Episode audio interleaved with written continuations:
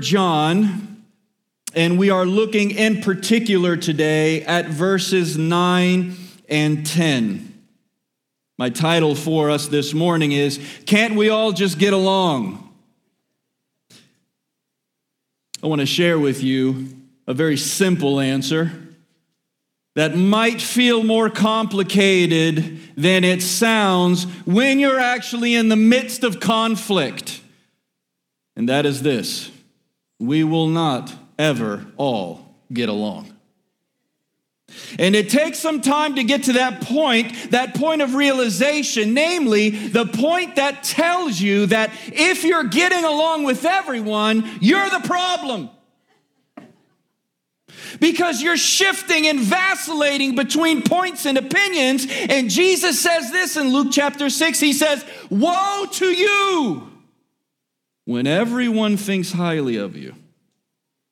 If everyone thinks highly of you, if everyone likes you, then you can know this for certain, beyond a shadow of a doubt, as a biblical truth. You're doing something wrong. Because if you hold to the convictions of the Bible, if you hold to the standards, the morals, and the ethic of Scripture, namely, if you walk in the footsteps of Christ as you are called to do as a Christian, a disciple of Christ, then you're going to rub people wrong. You're going to offend some people, you're going to encourage others, and you're going to confuse still more. Because the reality of the matter is, is we are exiles here. This is not our home. We are sojourners, Peter says. And because we are not in our eternal home, we will, until we go to glory, upset some, confuse others, and so on and so forth. The reality of the matter is, you and I we're in an interesting predicament. We need to love everyone that we come into contact with. That's what the scriptures teach us. That's not a negotiable point. But we also have to love them in truth. That also is a non negotiable point. Now, some of us are better than others at the love, and still others are better at the truth. But the reality is, we are called to speak the truth in love, and that takes practice. Amen? That takes practice. And we experience it in the public sphere, and, and, and, and understandably so, because they don't believe what we believe. They don't hold to the principles that we hold to. So, when you have a conflict with someone who is a non Christian, as a Christian, it should be no surprise to you. But I want to turn a corner this morning and say this What do you do when you have a conflict not with a non Christian, but with a Christian. How do you resolve it? Can it be resolved? If it can't be resolved, how do you move forward? Well, that's all I have for you today. If you come next week, we'll talk. No, just kidding. I have two simple points for you today, and I want to talk about the order of authority and the order of unity the order of authority and the order of unity. Having paved the way this morning for our two points in 3 John verses 9 and 10, look back at the text if you would please shortly. John says, I've written something to the church, but Diotrephes, who likes to put himself first, does not acknowledge our authority. Whose authority? Our authority. So if I come, I will bring up what he is doing, talking wicked nonsense against whom? Us. And, and not content with that, he refuses to welcome the brothers and also stops those who want to and put them out of the church. Let's begin with our first point this morning, which is the order of authority. The text begins with these ominous words. Look at it with your eyes. It says, I have written something to the church. I think there's tone in that. I don't think he's saying, I've written something. I think he's saying, I've written something, you better read it. I've written something to the church. Now, at the risk of sounding redundant, I want to reiterate a couple of things. First, John is the author of this epistle. Second, John is an apostle. He's been gracious and encouraging and instructional throughout these epistles, 1 John, 2 John, and now in 3 John. But he's done so with the common awareness shared by everyone of his apostleship. In church, with apostleship comes authority. Let me say that again with apostleship comes authority. There's a number of scriptures that support this idea, and I want to share some of them with you. They're going to come up on the screen. There's one, two, three of them in particular that I want to share with you, although there could be many, many more. For the sake of this morning, let's look at these. The first of which is Matthew 16, 19. Now, if you have a red letter Bible, then you open up to the Gospel of Matthew, chapter 16, verse 19, and you see that these words are in red, which means who is speaking? Jesus. And Jesus is speaking to Peter and his disciples, apostles in this case, and he says, I will give you the keys of the kingdom of heaven, and whatever you bind on earth shall be bound in heaven, and whatever you loose on earth shall be loosed in heaven. This is not Jesus saying that they're in control of heaven. This is Jesus saying that his authority is being bestowed upon the apostles in so much that they walked with him, talked with him, lived with him, learned with him. This is a special group of men. This is a unique group of men. And Jesus is saying to them in this context that the law they lay down on earth echoes in eternity. Ephesians chapter 2, verse 20 synthesizes this idea succinctly. I like it. Paul says that the church is built on the foundation of the apostles and prophets, and Christ Jesus himself is the cornerstone, holding the structure of the church together. But the foundation of the church is built on whom? The apostles and the prophets, Christ the chief cornerstone. Ephesians chapter 4, verse 11. Jesus gave the apostles, the prophets, the evangelists, the shepherds and teachers. That word shepherd is poema, that is the word we get pastor from. To equip the saints for the work of the ministry and to build up the body of Christ. Now you'll notice in this numeration of offices that there's a sort of decline here.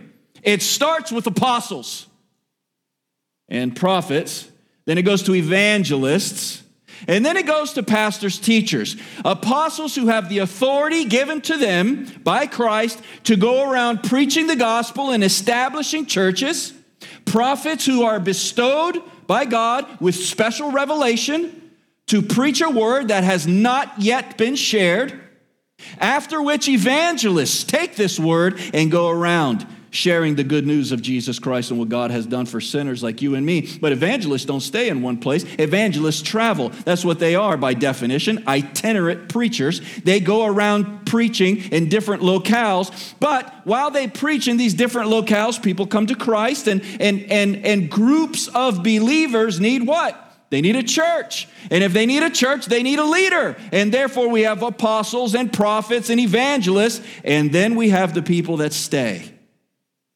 pastors, teachers. So we have a sort of order to this authority. As a pastor of a church, I have some authority, but I don't have the same authority that the apostles did. We all are under the authority of the apostles. Amen?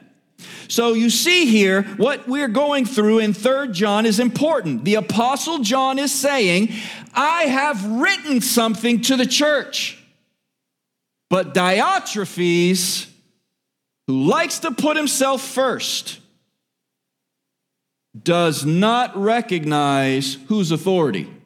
Our authority. Well, you see what's happening here, obviously. Herein lies the problem. Diotrephes isn't recognizing the apostles' authority, which has been given to them by Christ himself. Like Miriam with Moses so many years before in Numbers chapter 12. Diotrephes is saying, like Miriam did so many years before, well, God, can't, God can speak to all of us, can't He? What makes you so special? Well, that didn't work out so well for Miriam and Aaron. And it's not going to work out so well for Diotrephes either. In order to understand the import of the idea of the apostolic office, there's a couple of things that I want to share with you. Three things in particular. When we're talking about the order of authority, which comes to us by way of the apostles, we need to know three things. Number one, an apostle was someone who was ordained by Christ himself. Saw a flyer recently for a pastor's conference that was taking place, and it was pastor this and bishop that and apostle whatever. Yeah, first of all, I'm not going to that conference. But second of all, you should not go to that conference. There are no apostles today. The apostolic office came to a conclusion with the death of John, who was the last living apostle. First of all, to be an apostle, you must have been ordained to the office by Christ Himself. Secondly, to be an apostle, you have to have worked miracles for God's glory. You have to have worked miracles for God's glory. There's a lot of people on television who are working miracles, or so they say. But interestingly enough, it always is followed up with, therefore, send your offering to. They're doing that for the glory of Benjamin Franklin, I think. Thirdly, apostles witnessed Christ post resurrection. So we've got three criteria by which someone is an apostle. If these criteria are not met, then this person cannot, is not an apostle. I don't care what they call themselves or what their church calls them. The reality of the matter is, if you are not ordained by Christ Himself, if you do not work miracles that point people to Christ, if you did not see Jesus after his resurrection, you are disqualified from the apostolic office. Sorry to burst your bubble. And interestingly enough, this is not something we're conjuring up here. This is not conservative versus liberal, Baptist versus you name it. This is scriptural data. So, the order of authority here is based upon the fact that the apostles are a select group of people ordained by God for the leadership of the universal church. The apostles' teaching is the foundation of our faith. What we think and what we believe has come to us from God through the apostles. Let me say that again. What we think and believe has come to us from God through the apostles and prophets. We aren't free to make up our beliefs. We aren't free to negotiate our convictions. We aren't free to have so called visions that digress from the revealed truth in Scripture. We are not free to say, like Diotrephes, I'm not different from the apostles. In fact, I can decide when I follow them and when I don't. There is an order to authority in the church of Christ. As Christians, we are tied to a faith that is tied to the inspired, inerrant Word of God, which was authored by the apostles and prophets. We connect to convictions that are based on something outside of ourselves. They are what we called revealed. God's word is his revelation of himself to us that we might know him, that we might love him, and that we might serve him. This is what Francis Schaeffer meant in his book, He is There, and He is Not Silent. God has spoken, and His word to us is in this book. And He gave it to us by way of a special group of people, namely the apostles. But people come along, don't they? People always come along. People come along self righteous and self seeking, and they argue that they don't need God's revelation. They don't need God's order of authority. That they can sense the truth and feel it and discover it all on their own, like Diotrephes. They love to put themselves first. They love the recognition, they love the influence. They love, as the King James Version puts this verse, they love to have the preeminence. This would not only include cult leaders, which is an obvious gimme, but it would also include preachers and teachers who use the Bible as little more than a platform for their own philosophy and aggrandizement. Sure, they can use verses here and there, but they only ever do it to serve their own agenda, to build their own brand, and not to make much of Christ. Let's remember what John said in 1 John. 1 John chapter 4, verses 5 and 6. John says, They are from the world, therefore the world listens to them. We are from God. Whoever knows God listens to us. Whoever is not from God does not listen to us. And by this we know the spirit of truth versus the spirit of error say this again there is an order to authority. Now, we live in a time when authority is frowned upon. The mere idea of someone possessing authority leaves a distaste in generations of people in our country and around the world. But God does not do things outside of order. God has established an order of authority. But not only has God established an order of authority, he has also, secondly, established the order of unity. The order of unity. Let's look at this again. Secondly, the order of unity, which follows naturally. We might even say consequently from the order of authority. In other words, we cannot have unity if that unity doesn't have a common source and a common ground. We say that again. We, you and I, or any other church or any other group cannot have unity if that unity does not have a common source and a common ground. If we find unity in something, this, that, or the other thing, and it is not built upon the common source or the common ground of God's word inspired and given to us by the apostles, then that source of unity can shift, and there goes our unity with it. Let me tell you like this unity is merely an idea without a structure that measures and guarantees it.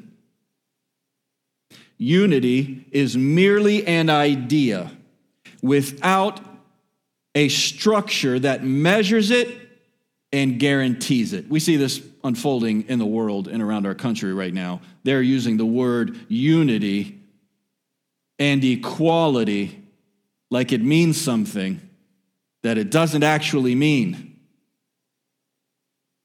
We're always going to find areas of rub and friction here because philosophically Christians differ from non Christians. Their source of reasoning today can be one thing, and next week it can be another. Our source of reasoning has never changed. It has always been the Word of God. Without the authority that comes from the Word of God, division and chaos soon follow. We can infer this from the tone that John uses here in 3 John. Look at it again, if you would. He says, I have written something to the church, but Diotrephes, who loves to put himself first, does not acknowledge our authority. This is where I want us to focus now. Verse 10 So if I come, I will bring up what he is doing, talking wicked nonsense about us, and not content with that, he refuses to welcome the brothers and also stops those who want to, and he puts them out of the church. Diotrephes, it would seem from this text, is setting himself up as a leader within the church. Now, we already know, because we have been through the third John for a few weeks now, that this letter is written particularly to someone else. His name is Gaius. And Gaius seems to be the man in charge of this church, but Diotrephes is causing division.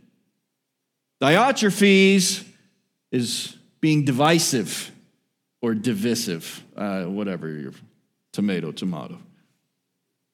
He's setting himself up as a leader in the church, but it's obvious from the tone of John's address that Diotrephes has not been invited to this position. He just thinks highly of himself. He's got a haughty spirit, he's arrogant. To the extent that John calls him out in the letter. Now, I'm grateful that I wasn't alive when the apostles were writing the New Testament. I don't know if my name would have been dropped into this ink. Maybe your name would have been dropped into this ink. You know, it could have gone one way or another. Amen? This guy shows up one time, and the only thing the Word of God says about him is he really likes himself.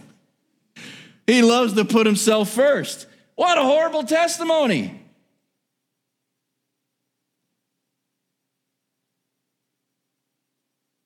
Well, Diotrephes is setting himself up. He thinks highly of himself, so highly, in fact, that he's leading a group of people within the church against the word of the apostles. And there are a few reasons that we can think this way and a few reasons why something like this might happen. So let me give you a little perspective on situations like this. Say amen if you're listening.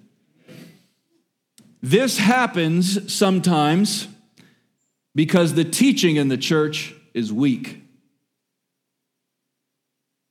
When the teaching in a church is weak, it fails to guide God's people in the order of authority. And when the order of authority is neglected, then weeds grow up among God's garden because they are given space to do so. This sometimes happens not only because teaching is weak, but because leadership is weak. In the absence of a strong leader, someone will try to fill the void. If you don't believe me, try it in your house. Your kids who have been alive a third of the time that you have will suddenly become the wisest people in the world. And they'll start telling you, no, not now, I'll do it when I'm ready, and so on and so forth, because they're little sinners. This beautiful little baby is a little sinner. We got to pray for that little baby. We're all born sinners, and we all have the proclivity. Yeah, you better love on them kids. we all have the proclivity to go a different direction than the direction God wants us, designed us to go to, not because God isn't good, but because we have a disease called sin. This doesn't mean we don't love our kids, right? I mean, who could not love a baby? Who could not love a child? But we have to raise that child in the direction, in the instruction and admonition of the Lord. That God will reach that child through that instruction and they'll become believers in the Savior Jesus Christ. But we do that because there's order and authority. And we have been given that responsibility as parents, and it behooves us to fulfill it. Amen? We're not asking our kids what they think about our mortgage or our rent or our phone bills or anything else. That's our responsibility. It should be our responsibility. Amen? And we want our kids to be good. We want our kids to be great. That falls not on teachers or community leaders or pastors or whatever, it falls on parents. And the reality of the matter is that sometimes we see problems like this, the problem that we see with Diotrephes, when leadership is lacking. Because when leadership is lacking, people rise up to fill the void. It also happens sometimes because we assume the best in people and we end up getting the worst. This is difficult to say, and it might hurt your feelings a little bit, but I don't trust any of you. And I'm going to say something else. You don't trust me either. If you did, we wouldn't have bylaws to protect each other from one another, right? There is structure, there is an order of authority built into our organization to protect you from me and to protect me from you. The reality is, as I said before, we can love Jesus and still be radically imperfect. Amen? And we've got to protect God's church, which He loves, from people like you and me. That's why there is structure to protect the church in the event of me going awry or you going awry. Sometimes we assume the best in each other, but don't get the best. Sometimes we get the worst. It also happens sometimes when the order of authority isn't established and supported, and therefore the measurement and the guard of what is unity is lacking. I guess what I want to say is this How can we be unified? As a church in Christ when we don't have an order of authority by which we can measure and guard that unity. You know, because I stick to the gospel and I do not negotiate on the word of God, that when you come here next week, we're going to do 3 John, verse 11. Now, there are other churches that aren't quite that way. You might go to another church in another area and walk in and be very surprised at what you hear and what you see. Because those churches are not following the order of authority, they forfeit the order of unity. They are not unified with us, and we are not unified with them because there are a few things that are non negotiable to our unity. Let me share them with you. First, we are unified in Christ. Amen? In Christ, we are one. Christ is the first and the last, the Alpha and the Omega, the beginning and the end. He's our peace, He's our salvation, He's our forgiveness, He's our all in all. He's our justification. He's our sanctification. He's our eternal security. Jesus is the first measurement. And if someone says, Well, I believe you can be saved by Jesus, but I don't see why someone can't go to heaven some other way, we are disunified. We do not hold fellowship with people who do not hold the exclusivity of salvation through Jesus Christ, God's only Son first and foremost. All of these things belong to us, us Christians, unanimously in Christ. Not because of what we've done or what we've accomplished or what we deserve. Say amen. It's because God has been gracious to us and established for us a plan of salvation through his Son alone, Christ's completed work on our behalf. And because we have this afforded to us by faith, anyone who calls on the name of the Lord will be saved. But anyone who calls on a Jesus who is different from the Jesus revealed to us by the apostles is outside of our unity. Second, we are unified under the teaching of the apostles and the word of God. This might sound a bit redundant, but this is our focus today.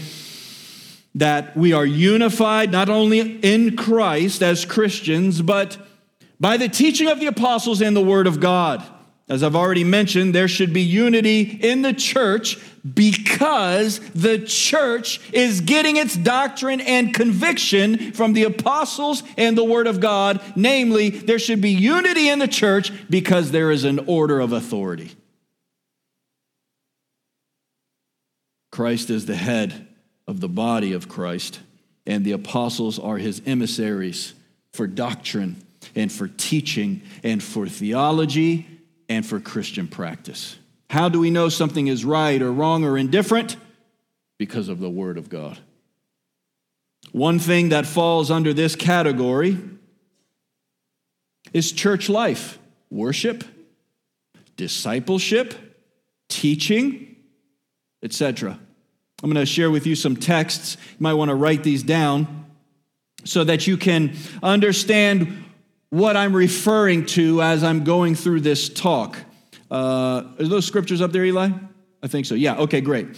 So let me just describe what these texts share with you as I go through them, and then I want you to feel welcome this week to go through them. Make them your devotional material. Maybe you got Monday, Tuesday, Wednesday, Thursday, Friday, Saturday there, and then Sunday we come back, 3rd John verse uh, 11. So let me share with you some of these teachings that are given to us by the apostles that have to do specifically with church life. Say amen if you're ready. Matthew 18. In Matthew 18, we have taught to us church discipline and forgiveness. Church discipline and forgiveness. Church discipline is not an easy thing to perform. No one runs around kicking their heels saying, I got an idea, let's discipline somebody in our church membership. Nobody does that. But church discipline has been given to us by Christ through the apostles for the unity of the church. If there is not a disciplinary program held by the church, then anyone and everyone can come whenever they want and cause division in our church. And that would not glorify God. So in Matthew 18, Jesus teaches us something about church discipline and forgiveness. Acts chapter 13. In Acts chapter 13, we learn something about how decisions should be made in the church. In Acts chapter 13, we have a description of Paul's first missionary journey. And this is what's so amazing about it. It says, As they were together worshiping the Lord, praying and fasting, the Holy Spirit said to them, send Paul out on a mission. So we get an example there in Acts chapter 13 of how a church should be led. It should be led with prayer and fasting, and it should be led congregationally. This is why church membership is so important. Those people who went through our new members class just two weeks ago, if you went through our class, just raise your hand. Welcome. We love you. We're so glad to have you. Those of you who went through our new members class and those of you who have gone through our members class before, you know that we camp out on what I call the covenant of membership. And the reason it's a covenant is because you hold me to expectations. Amen? But it's also because I hold you to expectations. If we're having a fellowship here and we're enjoying ourselves and we say amen, we believe God's word, and you're on your third affair and you're over there at the sandbar getting drunk every Friday night, your membership here, at best, is going to be on probation because your confession is not lining up with your convictions. And your convictions matter to us. Amen? So when we say members only can vote, we say that because members have made a commitment. Now, if you worship with us and you're not a member, we love you and we're so glad that you're here and you're, and you're with us. But this is part of the rights that members have at our church. You get to have a vote You get to have a say. And this is part and parcel of what it means to have a covenant with a local congregation. These are my people. I am with them, and they are with me. Moving forward, 1 Corinthians chapter 11. In 1 Corinthians chapter 11, Paul teaches us how the Lord's Supper should be participated in. In 1 Corinthians chapters 12 through 14, Paul teaches us how a worship service should look, and he concludes it in verse uh, chapter 14 by saying, Everything should be done decently and with order. Did you get that word? Decently and with what? Order. 1 Timothy 4. In 1 Timothy 4, Paul tells Timothy, who is a young pastor, how families in need who are part of the church should be taken care of. Monies are a big deal in the church, amen? How are they being dispensed? How are they being shared? That's a big deal. 2 Timothy chapter 4. In 2 Timothy chapter 4, Paul tells Timothy, This is what you are to preach, this is what you are not to preach. So, in the Bible, particularly the New Testament, and of course there are plenty of texts in the Old Testament as well, but in the Bible, we have a plethora of verses that teach us how church should be conducted. So if you go to some church that's just doing whatever they want to do whenever they want to do, and in particular to fit into the climate of the culture and the day. I saw a recent, well, this was in the Herald, so I, I don't, who reads the Herald? I don't know. I know my friend Ken Hagelin reads the Herald, but that's just to exercise his anger issues, to keep his brain sharp. But I don't know if you read the Herald or not, and if you do, I'm sorry.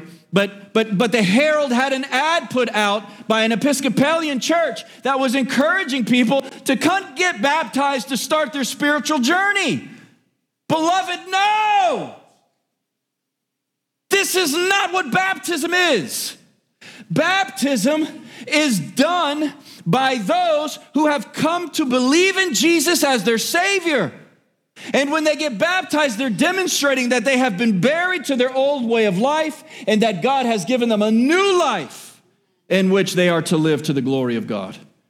So when we baptize people, it's an exciting, we have a few people coming up soon that we're going to baptize. It's an exciting thing because that person who's being baptized is demonstrating their faith publicly to God and all those people who have been baptized just like them. We're not starting some spiritual journey here. We have to know what we believe and where that belief is coming from. Finally, we're unified in Christ, we're unified by the teaching of the apostles. These are examples of what I mean by that. And finally, we are unified in the ministry of the Spirit.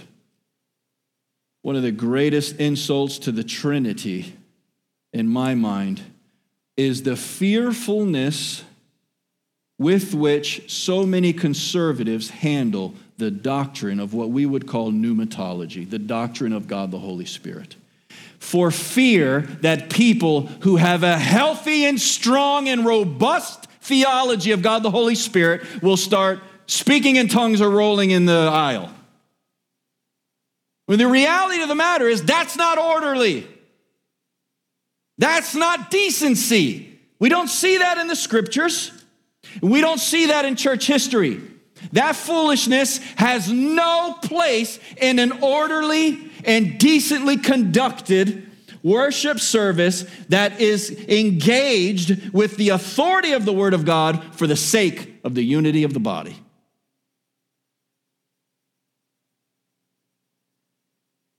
It's a shame that God the Holy Spirit gets neglected the way that He does for fear that someone might say, I really sensed the presence and power of God the Holy Spirit today. We go, what do you mean by that? Explain what you mean by that. Well, the reality of the matter is, we have for a long, long time believed in God the Father and God the Son and God the other guy. But we should believe in a healthy and robust Trinitarian theology that God is one, and yet, though God is one, he exists in three distinct persons God the Father, God the Son, and God the Holy Spirit, who are three distinct persons and yet one God. You say, that's hard to wrap my mind around. Well, if you ever figure it out, you're wrong. It's not really meant to be figured out. This is one of those theological conundrums that we will always wrestle with, but with joy. But I bring this to your attention because, church, say amen. You and I, if we are in Christ, we have been baptized by God the Holy Spirit. And God the Holy Spirit motivates us and convicts us and encourages us and calls us to ministry here and there and in other places, always to the glory of Jesus. This is what John 16 teaches us. John 16 teaches us that God the Holy Spirit will never make a big deal about himself.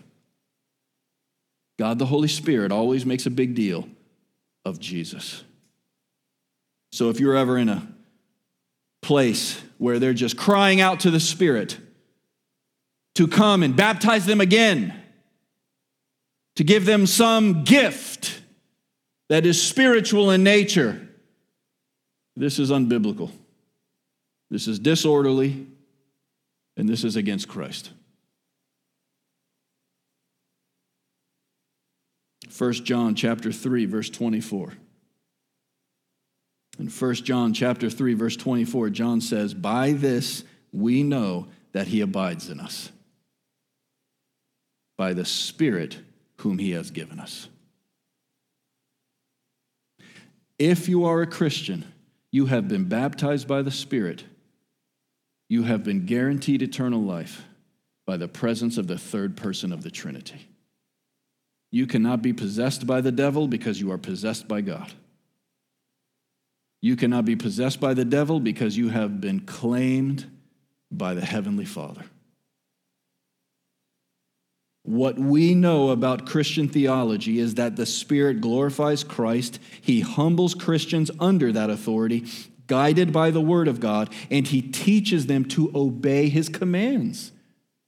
I can't tell you how many times I sit in a counseling session or a phone call, or I had a long diatribe back and forth through my DMs on Twitter this week with somebody who was really trying to flush out something that I said. And the issue is this if you don't have the Spirit of God, you can't understand the things of God. This is Romans chapter 8. The flesh is never in agreement with God, the flesh is always against the truth of God. But if you have the Spirit of God, you may not understand everything, but you're going to be humble and accepting of the truth, even if it takes time for us to grow and mature. And we're all growing and maturing. Amen?